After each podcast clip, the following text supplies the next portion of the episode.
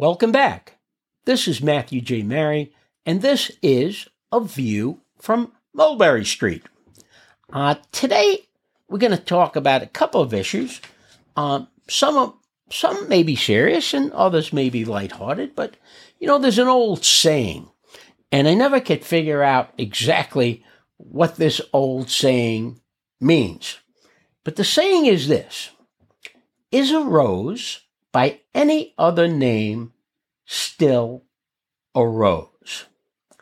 And there's another old saying: sticks and stones can break my bones, but names can never hurt me. Well, ladies and gentlemen, that's not true if you happen to be unfortunate enough to be a criminal defendant in a RICO case in the federal court system. But anyhow, all this stuff about names, wow, there's been a lot of names for what they used to call the mafia. In 1963, Robert F. Kennedy, Senator Kennedy, hatched this grand, spectacular, spellbinding extravaganza in the United States Senate. And he marched in a guy named Joseph Valachi. And Joseph Valachi seemed to be quite a simple man. I'm not going to go into his whole story because, you know, this is not a history lesson. It's just commentary on some stuff.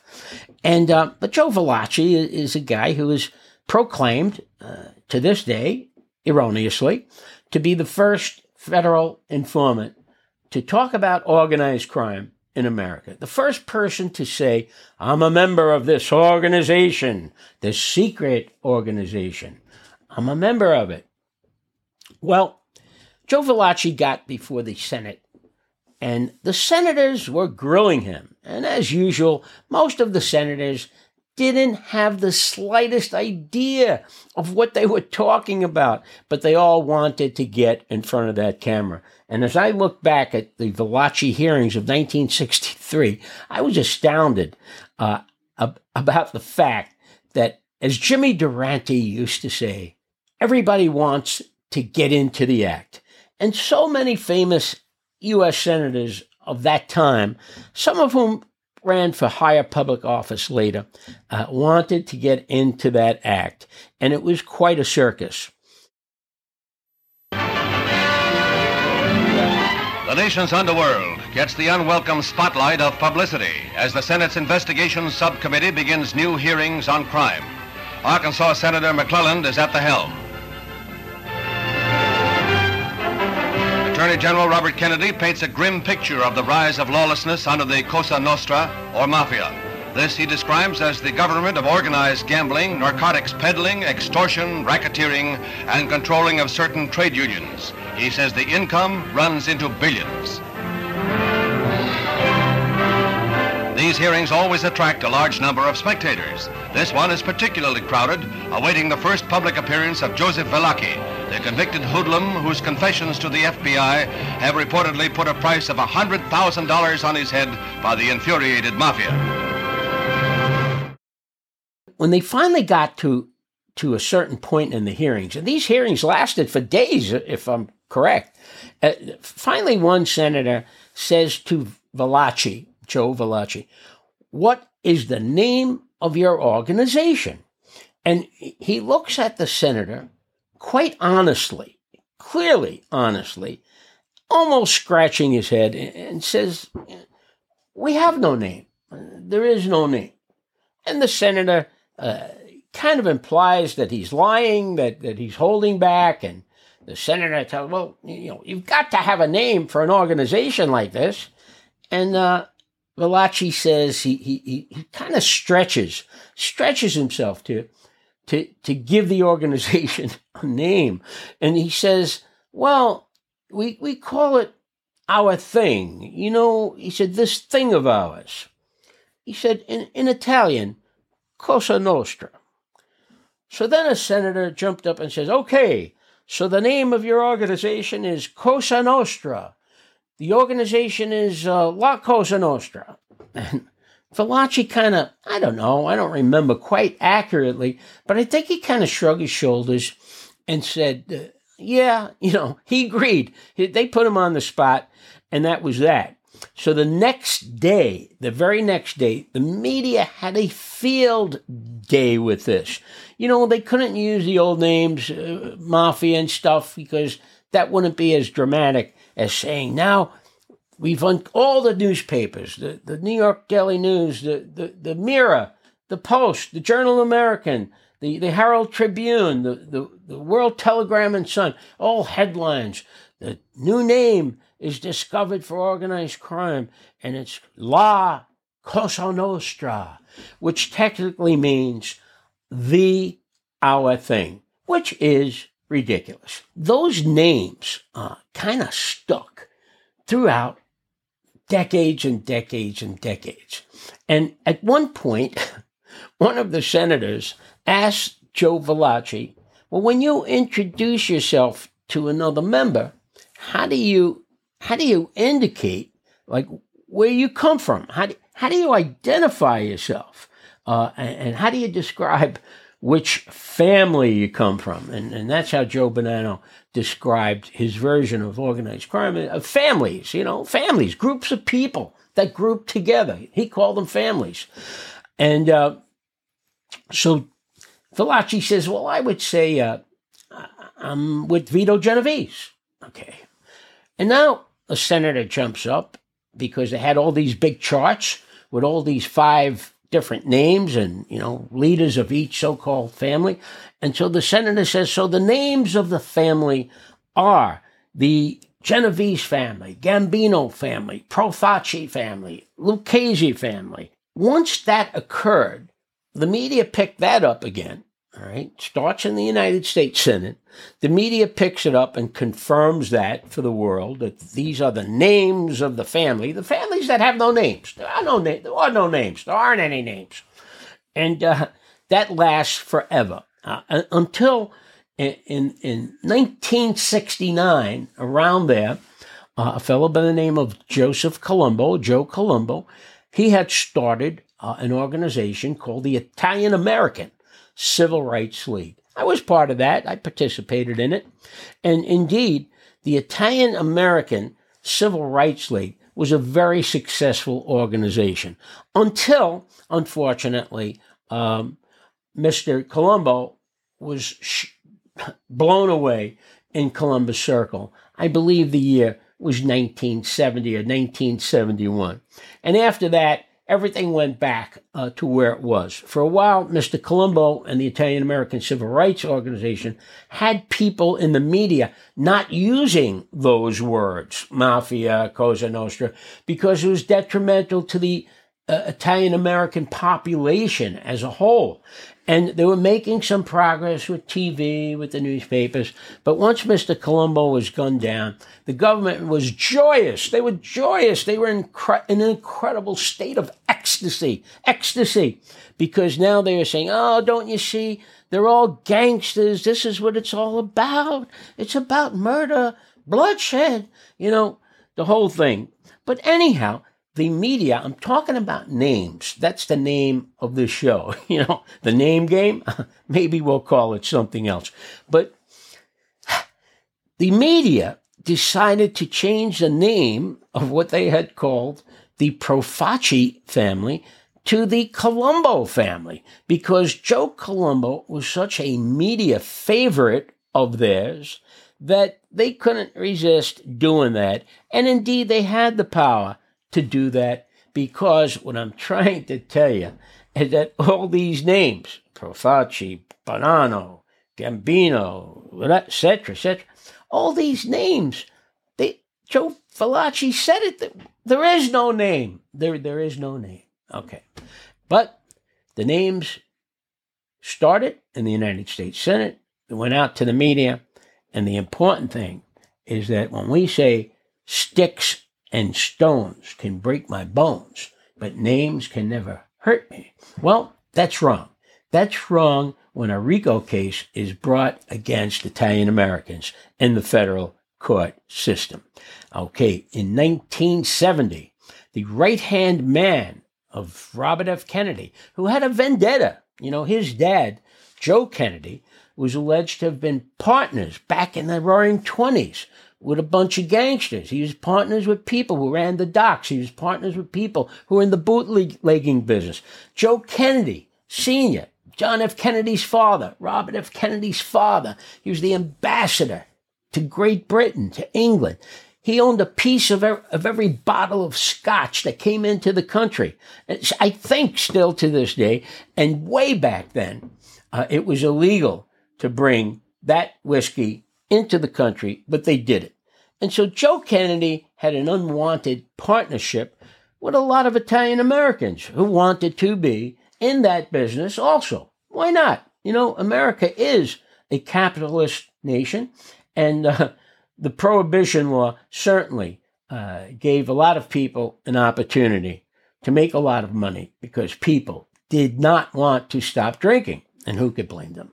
Robert Kennedy, for some reason, had this obsession with the so-called mafia, and he was intent on destroying it. Later on in 1966, the Presidential Commission appointed by President Johnson declared that organized crime must be abolished from the face of the earth at all cost. Very important words, at all cost. And that at all cost means that the federal criminal justice system became prostituted when it comes to organized crime cases. And in 1970, due to the efforts of Professor Robert Blakely, the RICO law came into effect. Racketeering influenced corrupt organizations. And that law allows the government. It used to be that you had to try someone before a jury, one charge at a time. But the RICO law allows them to charge you with 20 different crimes or 100 different crimes over a period of years without no statute of limitations. If you have one crime within the last 5 years, you could go back forever. All right. So instead of trying people for one particular crime that was committed last year, the government, through the RICO law, was enabled to try people for 10, 15, 20 crimes, and to link those people with co-defendants, some of whom they did not even know because of the RICO law. So what am I getting at? To get back into the subject matter, the RICO law requires that there is an enterprise. And if an enterprise is established, that allows them to charge you with numerous crimes that have nothing to do with each other. It allows them to make you a co-defendant of multiple people, some of whom you may not know, as long as they can establish that you're part of the same enterprise. So here is where all the name game comes into play. And here's why people are doing life without parole, because of this name game. If they can establish that the enterprise is the Gambino family, the Bonanno family, the Profaci family, et cetera, that enables them to spend a good portion of the beginning of every trial not proving a crime has been committed, but proving that there is an organization, that exists. And that is the enterprise. And once they establish that there is some organization, and they establish that you are part of that, even though that may not be a crime. And let me interrupt myself. It is not a crime to be in the mafia, the Cosa Nostra, the Ku Klux Klan. It's not a crime to be a Nazi. It's not a crime to be a communist. It's not. It just isn't. And when you go to federal court, they're required to prove that you committed a crime. But in a RICO case, they spend the first part of the trial talking about how in 1907, the Black Hand, it came from Italy. The Black Hand, 1907, the Black Hand. And they talk about that, and then they talk about the Castellammarese War of 1930, and they talk about Salvatore Maranzano and Joe Masseria, and how Maranzano beat the other guy. It's in every case. If you think I'm lying, don't. I just pick up an indictment. And they talk about how the five families were established in 1931. And there come the names, the very names that they plucked out of Joe Valachi. They almost put his hand behind his back and, like, you know, almost broke his arm until he gave these so-called groups a name, okay? And so now we have those names. And those names are what the government talks about. So they'll talk about, you're a member of the Cabozzel family, all right? And then they'll talk about what that family is, and they'll talk about the history of that family, and they'll talk about who is the boss of that family, and they'll talk about your membership in that family. And all of this is designed for one purpose. Before the government ever mentions one word about what the crime is that you may be accused of, they've already spent days and days and days prejudicing the minds of the jurors by talking about all this mafia stuff. The mafia, the Cosa Nostra, La Cosa Nostra, the LCN, the outfit, the syndicate. When's the last time you heard that expression? The syndicate. Remember Elliot Ness and the Untouchables? That was the name, game, then. The syndicate. You belong to the syndicate. My point is that when you're charged in a RICO case, and when you are an Italian American, before the jury ever hears any kind of evidence, any kind of accusation against you, that could prove criminal activity, the jury has been brainwashed by all this mafia stuff. La Cosa Nostra, on and on and on and on. And so, what starts out as a laughing matter, the name game, ends up into a serious, serious, crippling disability for a defendant and a defense counsel who wants to defend themselves in a RICO case. And mostly every case against Italian Americans are RICO cases. Now, when the government first passed the RICO Act, they were afraid. They were afraid to use it for a good 10 years until a man named Rudy Giuliani had the guts to go forward and to start using the RICO law in the Southern District of New York.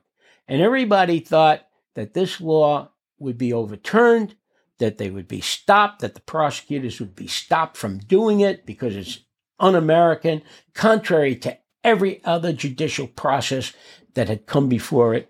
It allows all the things I spoke of a couple of minutes ago. And yet, Rudy Giuliani was successful in establishing the government's right to go forward with these mass trials, these RICO cases. And let me tell you, ladies and gentlemen, any of you who have ever been on a jury, if a defendant is accused of one crime, you might very well give that defendant the benefit of the doubt, the benefit of a reasonable doubt, and say, well, maybe the government made a mistake.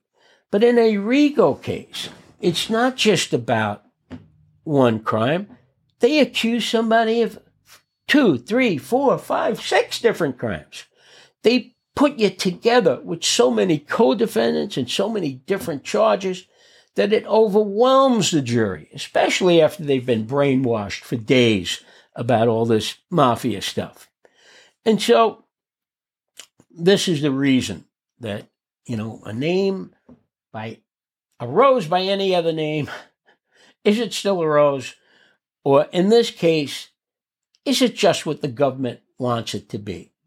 The name game enables the United States of America, the prosecutors in federal cases, to just put people in jail and for endless amount of years. You know, every RICO case is like every charge, if it's a RICO case, could be 20 years added on. So if you got 5 RICO counts, it could be 100 years. It's happened. It literally has happened that people have gotten 100 years. We talked about the commission case a few weeks ago. And when you think about it, when this all started, when this RICO law started, you know, they said to the public and to the lawyers and the professors, oh, don't worry about this. We're only going to use it against organized crime. As if that was okay. It's not okay. It's not okay to treat one group of people differently than another group of people. And when they said that the RICO law would only be used against organized crime, they were lying. And the same happens today. They did the same with the Patriot Act and every other act. If you let the government get away with it one time, they'll do it 100 times. When you give them an inch, they take a yard or 10 yards. And so the RICO law wasn't only just used in organized crime cases. It was used to take down businessmen. And businesses became the RICO enterprise. Instead of the Mozzarella family, it's AT&T. It could be anything. There was a famous accounting brokerage that was taken down with the RICO law, crushed, and all the people in it were ruined. Their lives are ruined. The investors in the country's largest accounting firm lost their money because of overzealous prosecutions. And so, what I'm trying to say today, very simply, is that it's not all a joke. You know, the family, the Gambino family, the Profaci family, Colombo family, it's not just stuff that's in the movies. It always created in the chamber of the United States Senate by Robert Kennedy and his colleagues. And it went out into the media. They always work together, it seems. And then it found its way into the courtroom. And that's where the damage is done, in the courtroom. And so what I say to you is that all of us as Americans should be aware of what's going on, of what's been going on for over 4 decades, my entire life as a lawyer, 45 years. This RICO law has been in effect. And, you know, most of my federal cases are RICO cases. And let me tell you, it is so hard to overcome a law like that. And when you think about the advantages that the federal government has in the courtroom, you know, even before the RICO law, they used to win 96% of all the cases. That's because the federal justice system is created and enhanced to make sure that the government wins every case. So isn't enough enough? When is enough enough?